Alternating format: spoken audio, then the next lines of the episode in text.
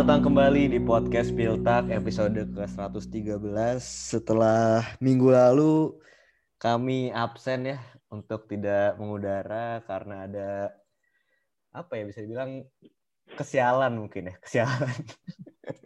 kesialan dan, dan kesiangan karena saatnya kita ngebahas ISL malamnya langsung di cancel gitu kan. Jadi ini sebuah uh, terpaksa lah kita jadi nggak usah naikin karena jadi nggak relevan gitu kan. Padahal bisa dibilang dalam tiga minggu dua minggu terakhir lagi rame-ramenya banget gitu ya. Tapi akhirnya kita kembali lagi. Dan juga masih banyak uh, hal yang sangat menarik untuk dibahas. Dan kali ini seperti biasa masih sama gue Gerhan dan bersama dua penggawa Spiltak lainnya ada Reja, Ja, gimana Ja? Ya aman sih. Uh, seru banget ini Bundesliga minggu ini. Ya dari minggu kemarin juga. Dari ESL itu sampai sekarang nih bener-bener nggak ada hari tanpa breaking news gitu. Selalu ada berita seru. Bener-bener dan emang jadinya kayak informasi sangat overwhelming opini-opini di mana-mana banyak banget. Gimana tuh Dri? Lu mempengaruhi lu dalam dua minggu terakhir kah? Ah sebenarnya kayak lama-lama udah basi juga ya. Cepet banget gitu. Ini berita apa ISL ini tuh udah dari hot-hotnya sampai tiba-tiba dalam beberapa jam aja tuh kayak udah langsung gugur semua gitu Jadi ya sebenarnya agak anti klimaks, cuman gue sih uh, gimana ya menyambut uh, kegagalan Super League ini dengan senang hati. Cuman ya sebenarnya gue udah punya firasat juga kalau uh, ISL ini cuman alat untuk negosiasi sama UEFA sih. Dan akhirnya kan udah ada wacana bahwa uh, Liga Champions sendiri tuh formatnya nanti akan ada perubahan lah. Yang di mana ini ini menjadi concernnya. Gue nggak tahu ya ini siapa yang mau karena pelatih pelatih top Eropa pun kayak Pep Guardiola kayak klub tuh gak mau sih. Jadi ini perlu ditindaklanjuti lagi lah. Jadi walaupun Super League ini kayaknya sih batal cuman tetap ada apa ya mungkin bisa dibilang perubahan-perubahan yang signifikan di format Liga Champions sih Bener dan karena itu juga uh, sepak bola Jerman juga jadi terekspos lagi karena pas di penghujung tuh detik-detik terakhir ISL mau batal kan ada sebuah ultimatum dari Bayern dari Dortmund dan yang memang menolak. Dan setelah itu minggu berikutnya saat ini juga lagi ada berita yang sangat panas juga panas-panasnya juga. Selain mungkin kalau minggu lalu ISL dan 50 plus 1 juga menjadi uh, bahan obrolan ya 50 plus 1 katanya pengen dibawa ke Inggris dan gimana caranya lah gue nggak begitu paham juga. Cuman minggu ini lagi-lagi mungkin bagi kabar bagi orang apa ya pecinta Bundesliga mungkin ini memuakan ya. Karena ada berita yang uh, ya kalau secara dangkal lah kita melihat Bayern lagi-lagi menggembosi gitu kan Nagelsmann akhirnya uh, memilih Bayern dan tapi ini sebenarnya sebuah deal yang memang made in heaven gitu untuk Nagelsmann karena dia juga pengen ke hmm. Bayern terus juga Bayernnya juga mungkin satu-satunya pilihan terbaik lah bagi si Bayern kalau si Nagelsmann ini adalah pelatih yang prospeknya jangka panjang dan kualitas secara secara sekarangnya pun oke okay banget juga.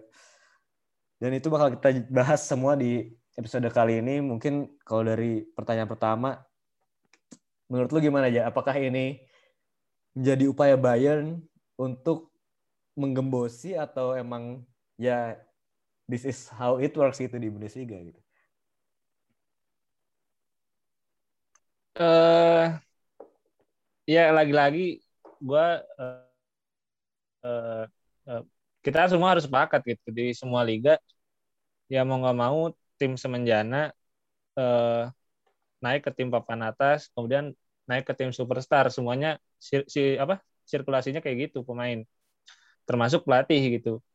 Dan Nagelsmann ini benar-benar dari bawah kan dia dari eh, sempat di tim akademi, terus ke Hoffenheim, dari Hoffenheim yang tim papan tengah doang dia ke RB Leipzig yang lebih eh, stabil dari RB Leipzig. Eh, dia udah melakukan segalanya di RB Leipzig dan nggak bisa dapat gelar sejauh ini ya satu langkah yang sangat masuk akal buat Nagelsmann ya pindah ke tim terbaik di Jerman yaitu Bayern dan juga untuk Bayern saat ini kan pilihannya yang tersedia mungkin ya salah satu yang terbaik juga Julian Nagelsmann. Jadi ini sangat masuk akal dari kedua belah pihak dari Bayern, dari RB Leipzig. Jadi menurut gua nggak terlalu mengejutkan. Cuman yang membuat gua mengejutkan itu sih harganya sih 25 juta euro untuk pelatih itu gede banget karena kalau kita lihat pelatih ini kan bukan aset gitu.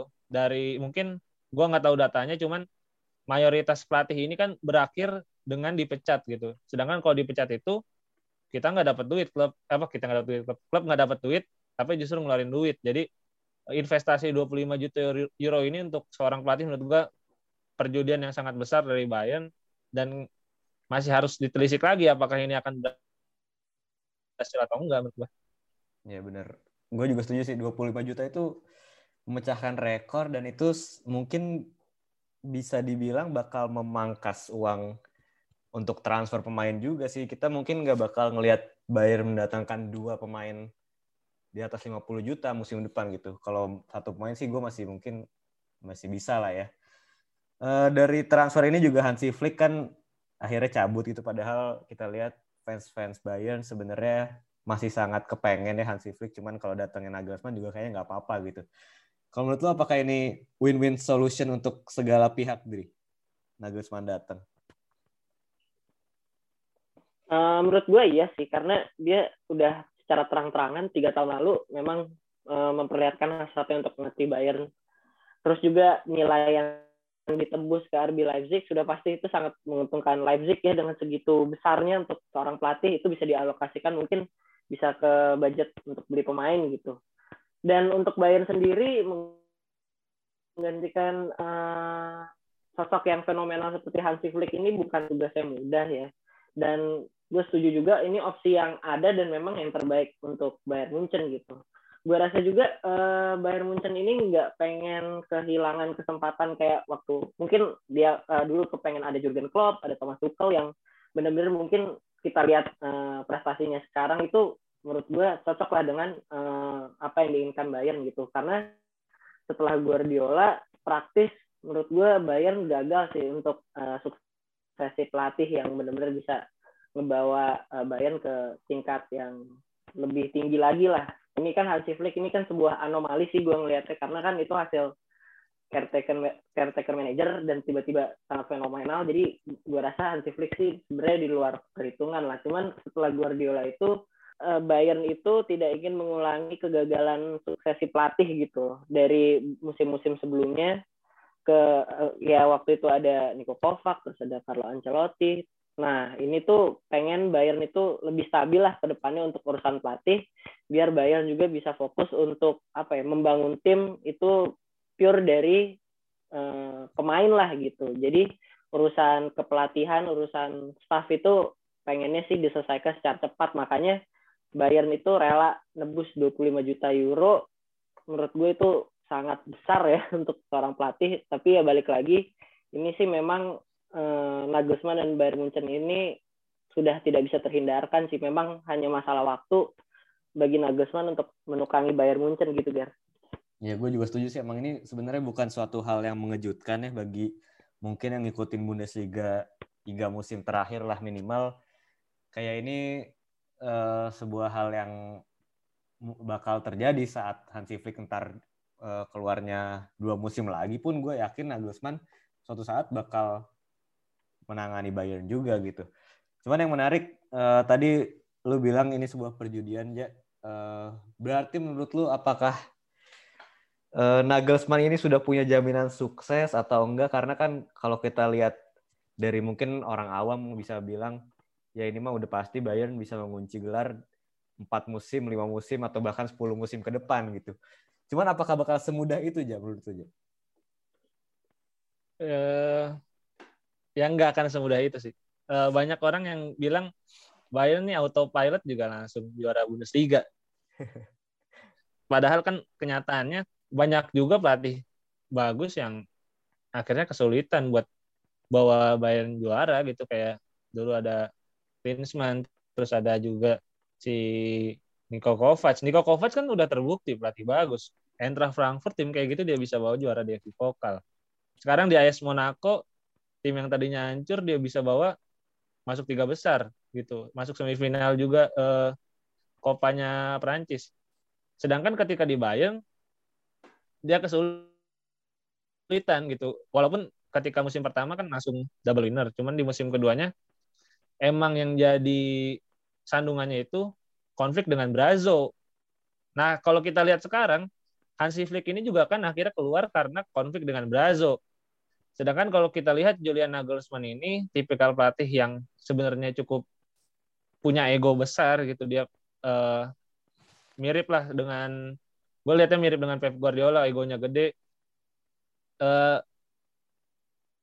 ini yang nanti bakal kita lihat apakah si Nagelsmann ini bisa akur dengan board dengan si Brazo terus dengan legenda-legendanya Bayern yang lain yang ada di board. Oliver Kahn, Uli Hunes dan lain-lain dan juga dengan pemain karena kan Manuel Neuer eh, Thomas Muller nih bisa dibilang kan lebih senior dibanding Nagelsmann sendiri di Bayern. Nah, apakah dia bisa menangin egonya pemain-pemain bintang tersebut atau enggak? Cuman kalau kita lihat dari first move-nya Bayern nih, bau-baunya sih masih akan menjalankan apa yang diinginkan Nagelsmann karena udah hampir dipastiin Nagelsmann ini bakal ngebawa Benjamin Gluck sama Timo Hardung dua orang yang jadi uh, ibaratnya shadow-nya Nagelsmann lah di balik kesuksesannya bareng Hoffenheim sama RB Leipzig itu dua orang itu video analis sama tim manager jadi gua rasa bukan hanya sekedar orang-orang bilang autopilot menurut gua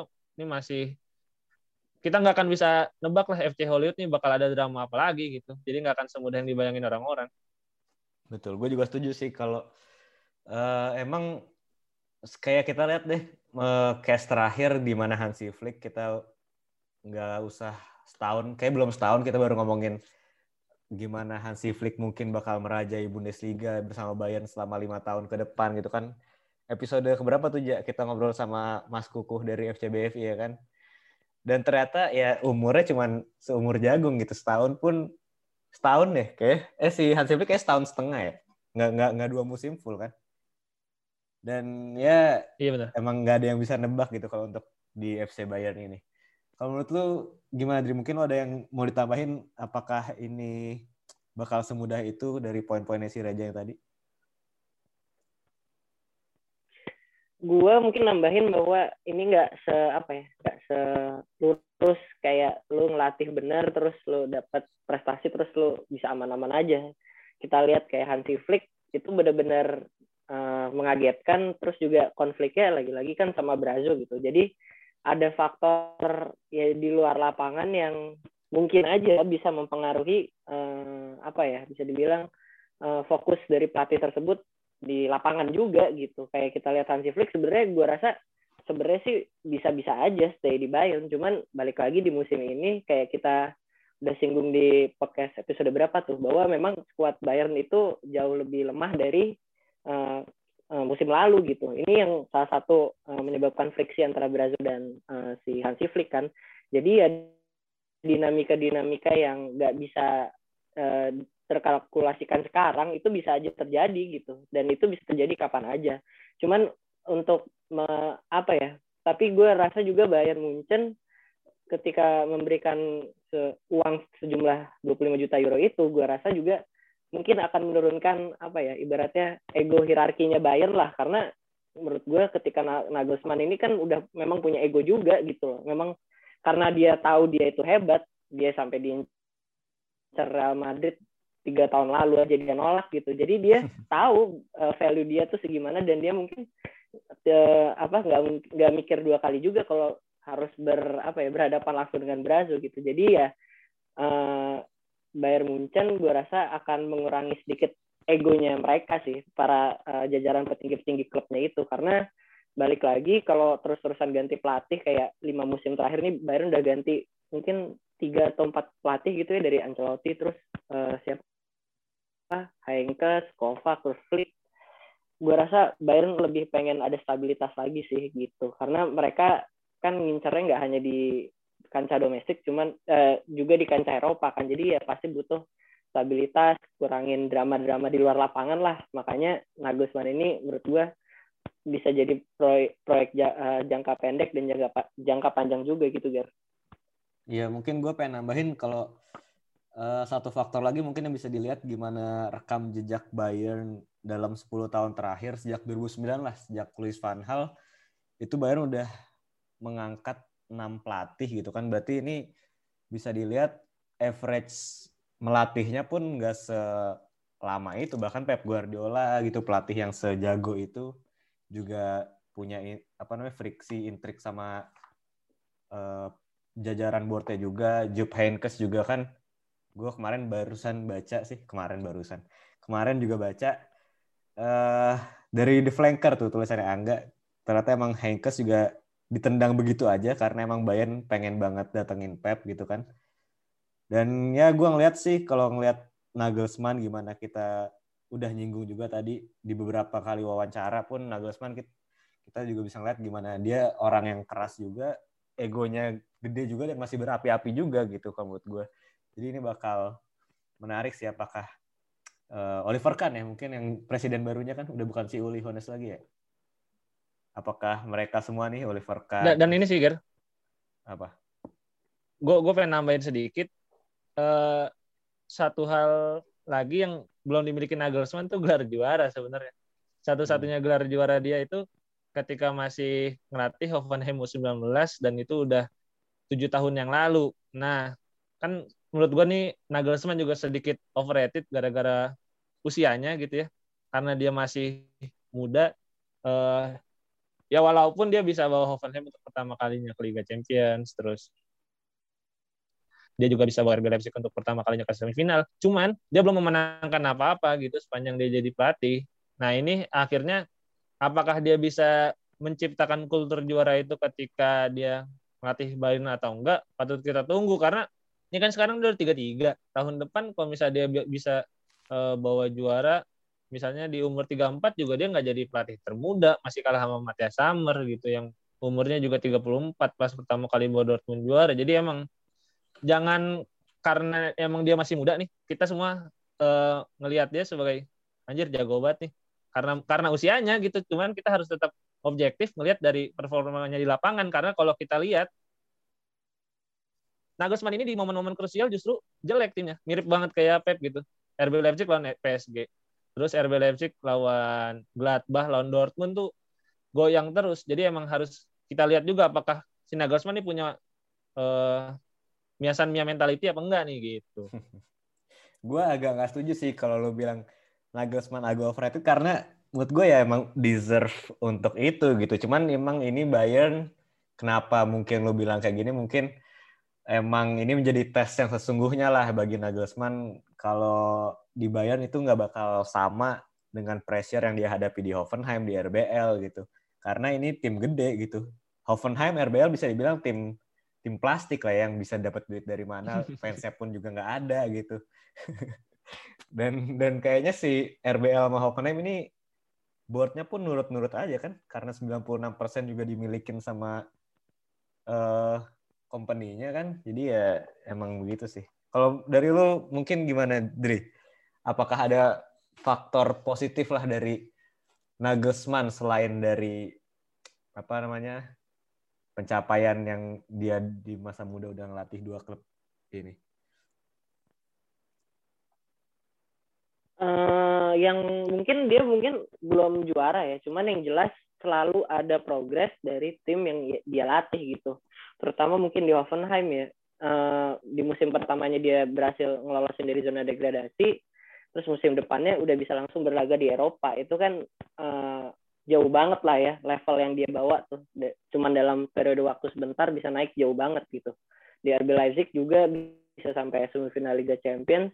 Menurut gue itu udah menjadi prestasi ya. Cuman ya balik lagi uh, di Bayern Munchen itu memang butuh uh, piala lah nggak mungkin lah kita ngomongin masuk semifinal tuh jadi prestasi di Bayern Munchen itu mah enggak lah ya. Cuman memang harus memang saatnya sih kalau menurut gue pembuktian Nagelsmann ini overrated apa enggak ya memang dibayar gitu. Sama kayak Pochettino di di SG kalau menurut gue dia kan uh, sama juga kan di dibilang nih pelatih berkualitas, usianya juga masih terbilang muda dan di tim sebelumnya juga belum sempat ngasih apa-apa gitu dan akhirnya dikasih kesempatan nukangin tim yang luar biasa besar gitu. Nah ini juga dia dialamin sama uh, Nagelsmann. Cuman sih yang gue senang dari Nagelsmann ini sebenarnya adalah bagaimana ia memanfaatkan pemain sih, macam Kevin Fox, macam Grealish, terus siapa lagi tuh ya di Hoffenheim ya. Uh, Belfodil tuh pemain kayak gitu aja tuh bisa bisa dipergunakan sangat baik gitu. Terus ya kalau di RB Leipzig udah pemainnya udah satu level di atas lah ya. Jadi itu sih yang yang patut dilihat lagi bagaimana implementasinya apakah dengan squad Bayern yang sekarang itu dia bisa memaksimalkan juga karena uh, Hansi Flick bilang ya ini squad tidak cukup bagus untuk bersaing di Eropa. Nah, makanya itu itu dia tuh mungkin yang dicari Bayern bagaimana kalau misalnya tim itu lagi nggak bisa beli pemain membutuhkan pelatih yang bisa apa ya memanfaatkan pemain yang ada dengan baik gitu guys. Ya siapa tahu mungkin di bawah Nagelsmann Bonasar bisa the next Dani Alves ya kan. Cuman kalau kita lihat musim ini ya berkaca musim ini di RBL ada satu sih yang mungkin mengganjal dari gua gimana gua ngeliat Nagelsmann selama ini gitu dia musim ini kayak kehilangan sosok Timo Werner dan nggak bisa menggantikan itu. Menurut gue itu suatu hal mungkin ini bisa jadi celahnya nih gimana mungkin Nagelsmann apakah benar sehebat itu gitu kan. Walaupun ya di Bayern pasti dia udah ada Lewandowski yang ya kayaknya kalau yang ngelatih gua pun kalau asalkan dua main aja pasti bisa golin sih Uh, mungkin dari bahasan Bayern Munchennya ini udah cukup mewakili lah kita semua. Yang menjadi menarik mungkin berikutnya adalah siap pertanyaan berikutnya nih ya. Siapa pelatih Red Bull Salzburg selanjutnya? Karena kalau RBL kan uh, apa namanya regenerasinya dari Salzburg kan. Sekarang Salzburg nih nggak ada nih. Karena kemungkinan besar JC Mars kan RB Leipzig. Cuma nggak tahu sih gimana tuh ya menurut ya. Uh, barusan juga Oliver Minslav udah bilang ke media katanya saat ini RB Leipzig ngantongin tiga nama pelatih yang sangat menarik kata dia. Jadi ini mungkin uh, buat orang-orang yang mempertanyakan apakah gaya mainnya RB Leipzig bakal berubah apa enggak, menurut gue sih enggak karena uh, mereka juga bakal milih pelatih yang sesuai dengan sistem yang udah dibawa sama Ralf Ragnick tuh dari awal ada tiga nama yang kemudian dilaporkan sama Sky Jerman bakal jadi kandidat yaitu yang pertama tentu saja RB Salzburg, Jesse Mars. Uh, terus yang kedua ada pelatihnya Wolfsburg, Oliver Glasner. Kemudian pelatihnya Stuttgart, Pellegrino Matarazzo. Uh, dua orangnya nih Amerika Serikat ya sebenarnya. Uh, cukup menarik. Cuman Matarazzo menurut gue agak berat karena baru aja perpanjang kontrak sampai 2024 Uh, jadi mungkin agak mahal juga kalau misalnya pengen direkrut. Terus faktanya sebenarnya RB Leipzig ini nggak pernah mendatangkan pelatih langsung dari RB Salzburg. Ya walaupun Jesse Mars sebenarnya kan pernah jadi asisten juga di RB Leipzig. Cuman berdasarkan fakta sejarah, RB Leipzig ini nyari pelatihnya yang udah ngelatih di uh, Bundesliga juga. Nah fakta makanya sejarah. sekarang Kok gue ngakak ya.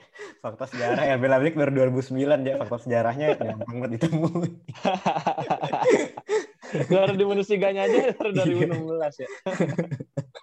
Iya, iya. Lanjut, lanjut. Jadi, uh, berdasarkan laporan sekarang sebenarnya sedikit mengerucut justru ke Oliver Glasner.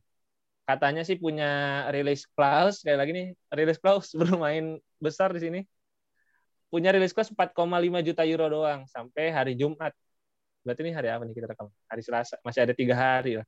Oh itu setelah Jumat Dan, harga harga naik tuh ya? Setelah Jumat. Harga naik gitu. Bisa jadi 15. flash sale berarti ya, flash sale bosku.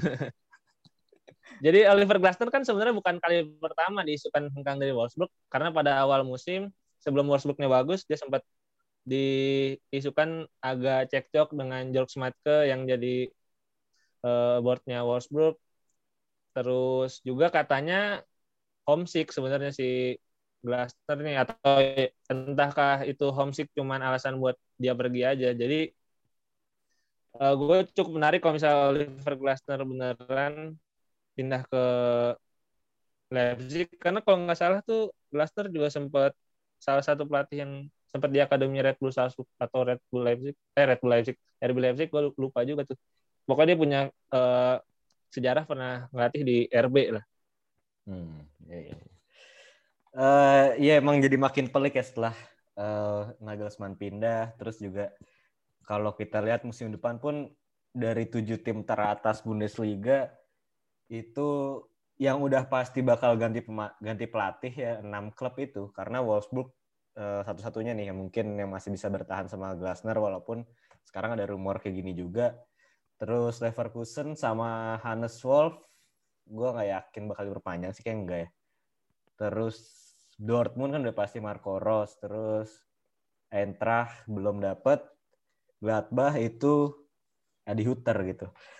Ini jadi menarik karena banyak orang yang melihat mungkin kayak Bundesliga nih apa-apaan gitu ya. di di papan atas ini pelatih tukar-tukeran gitu kan kayak uh, menjadi sebuah fenomena baru mungkin. Menurut lo kenapa nih Dri? Uh, tim Bundesliga ya melakukan hal kayak gini gitu yang mungkin kalau kita lihat di Premier League nggak ada kan kayak gini yang nembus-nembus uh, pelatih dengan rilis clause gitu. Gara-gara Favre nih. Gue sih melihatnya gara-gara udah nggak ada waktu lagi untuk semacam menelurkan the next Nagelsmann atau Matarazzo dan lain-lain sih karena mungkin ada paradigma baru bahwa tim-tim besar di Jerman nih udah nggak boleh ada disrupsi lagi lah macam misalnya kayak ntar ada tim yang antah berantah yang mungkin buk kayak Schalke nih kan udah udah udah terlihat jelas lah ini kehancurannya salah satunya juga dari pelatih gitu ya. Nah mungkin sekarang udah saatnya kalau uh, tim-tim Bundesliga yang papan atas ya yang merebutkan zona Eropa ini untuk lebih apa ya lebih nggak coba-coba lagi lah biar kayak Adi Hutter kayak Marco Ros terus ada Nagelsmann juga tadi kita udah bahas ya. Itu kan di tim-tim sebelumnya udah jaminan mutu gitu loh jadi sekarang apalagi uh, dengan adanya rilis kelas ini sebenarnya yang yang memudahkan sih Ger. Karena ketika rilis kelas itu ada ketika ada tim yang punya uang approach pengen apa membeli pelatih tersebut ya mau nggak mau kan harus diterima gitu. Jadi ya sistem rilis kelas juga dibuat oleh mereka sendiri dan mereka sendiri yang memang tahu uh, manfaat tersebut ya langsung memanfaatkannya dengan sangat baik ya. Apalagi pergantian pelatihnya tuh bener-bener kayak tuker-tukeran aja gitu. Jadi ya menurut gue ini sudah sudah apa ya ke depannya pasti bakal banyak uh, perpindahan-perpindahan yang polanya kayak gini juga sih Ger. Iya, apalagi mungkin kalau menurut gue mungkin ada dari dampak pandemi juga gimana klub banyak kesulitan secara finansial. Jadi begitu ada uh, klub yang lebih besar, yang lebih mapan mengapproach pemain ataupun pelatihnya pun jadi nggak nggak segan-segan. Bahkan sebelum pandemi pun Bundesliga udah kayak gini gitu kan gimana banyak pemain pindah ke klub besar ya karena emang tim-tim Bundesliga mayoritasnya nggak punya power untuk nahan masukan gitu maksudnya. Uh, kalau menurut lu kenapa aja uh, hal ini terjadi gitu? Ya kalau kita pengen pikir simpelnya ya karena pelatih-pelatih ini udah proven bisa tampil bagus di Bundesliga dan ibaratnya nggak perlu berjudi lagi lah karena uh, stok pelatih bagus juga di luar Bundesliga yang mungkin bisa diambil yang nggak mahal gitu nggak kayak Allegri atau nggak kayak si Mourinho udah udah nggak ada juga menurut gua. Bahkan terakhir bos Svensson kan juga udah datang ke FSB Men's bahkan nih rumor terbaru nih gue sambil buka timeline kalau. Oliver Glasner ke RB Leipzig Wolfsburg udah ngincer satu nama yang udah melatih juga saat ini di Bundesliga Edin Terzic wah oke oke kenapa nggak ada yang ngambil Florian Kohfeldt ya Awalnya Tapi, Kovel tuh sempat disuin terus kan setiap ada yang kosong. Iya bener. Uh, ke Dortmund pernah ya. Tapi gue lebih mending apa namanya gini sih mungkin dengan adanya pelatih-pelatih bagus di Bundesliga ini kan uh, kualitasnya tetap terjaga gitu walaupun memang kualitas di papan tengah ya papan atas kar karena udah didominasi Bayern gitu. Cuman ya bakal menarik banget sih musim depan karena dilihat dari musim ini pun pergejolakan di manajer ini Bundesliga saat ini musim ini yang cuman nggak ganti pelatih itu ada lima tim. Siapa? Werder, terus Wolfsburg, terus Union Berlin, terus Freiburg, satu lagi siapa ya? Stuttgart. Stuttgart, bener. Cuman menurut lo gimana aja musim depan? Apakah uh, bakal seketat itu nih di atas? Apa ini malah menjadi sebuah advantage bagi tim-tim yang saat ini masih stable dengan pelatihnya kayak Union Berlin dan Wolfsburg dan mungkin Freiburg gitu? Apakah bakal uh, kayak musim sekarang aja udah tetap uh, eh, yang tim-tim depan atas ya? Lu Bremen-nya nggak disebutin. kan nggak stable itu soalnya. Dengan itu justru kalau Bremen mempertahankan pelatih malah nggak stabil ya. Iya, malah bodoh itu kayak siapa deh.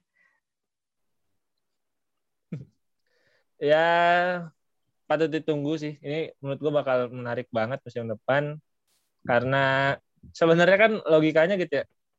Ketika Bayern ganti pelatih ini jadi ajang balas dendam buat tim-tim lain mengambil kesempatan.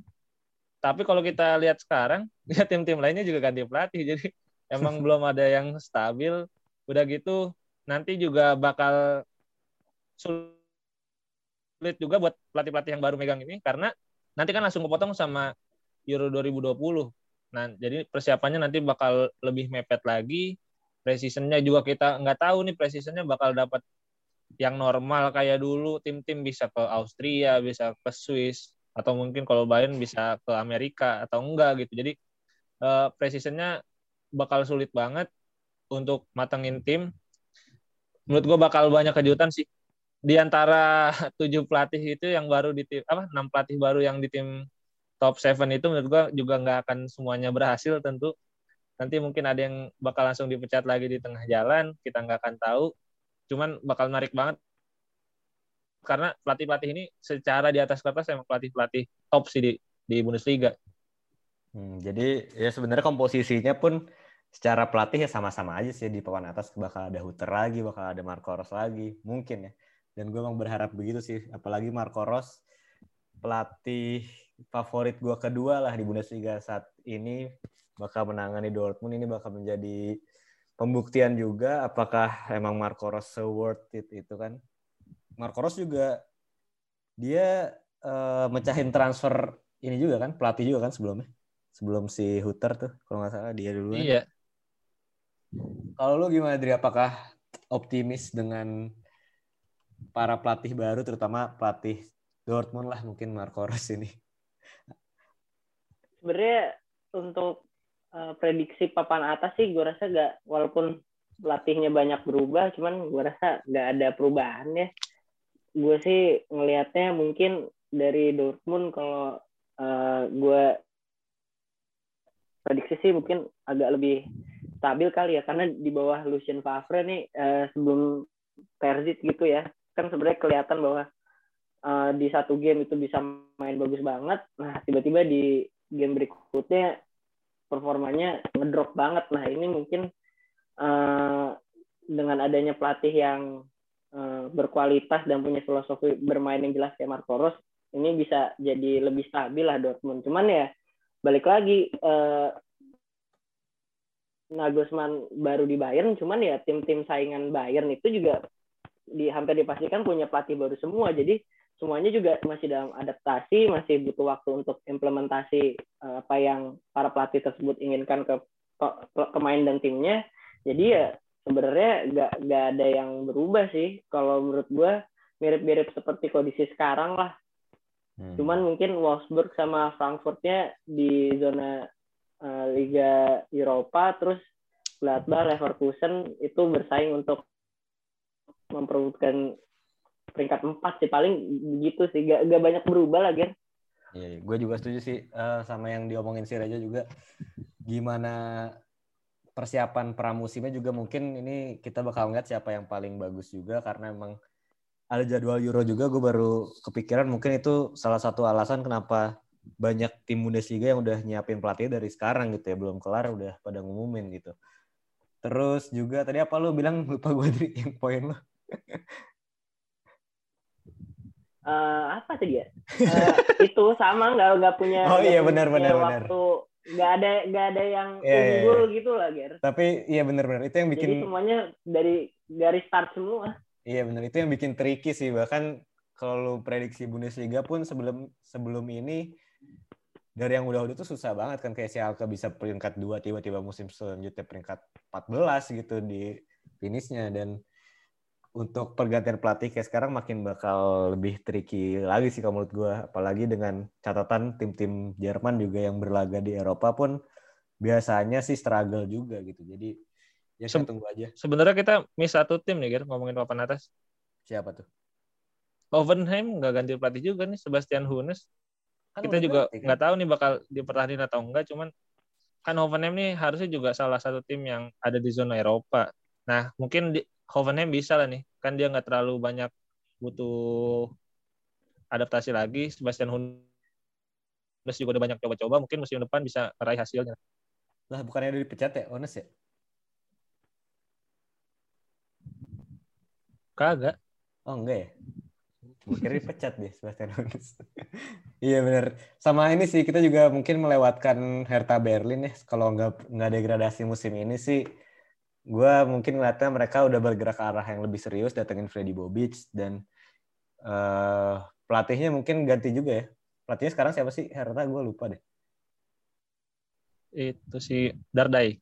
Dardai bener itu kayaknya bakal sampai akhir musim doang sih dan ini bakal ya menarik sih. Cuman ya udahlah kita ini dari tadi ngomongin musim depan yang belum pasti karena ya mungkin musim ini sudah hampir pasti bahkan 99% ya. Karena Bayern kayak cuman butuh seri pun udah udah nggak bakal kejar lagi kayaknya. Secara matematika sih masih bisa cuman cara selisih gol gitu kan. Padahal pekan kemarin Bayern harusnya bisa mengunci kemenangan ya secara langsung juara cuman nggak apa lah bagus gue jadi seneng. Sesuai prediksi nggak aja sesuai prediksi lah. Ini minggu ini ketahan lagi sama Gladbach kan mantep nih Gladbach oh, iya. Bayern tapi RBL lawan Dortmund ngeri juga. Iya RBL lawan Dortmund kalah lagi ya. Langsung Bayern kalah juga juara. Jadi anti klimaks sama-sama kalah jadi juara yang kalah juara. Nah, udah sih paling gitu episode kali ini uh, ada yang utama lagi nggak, Dri mungkin? Ja.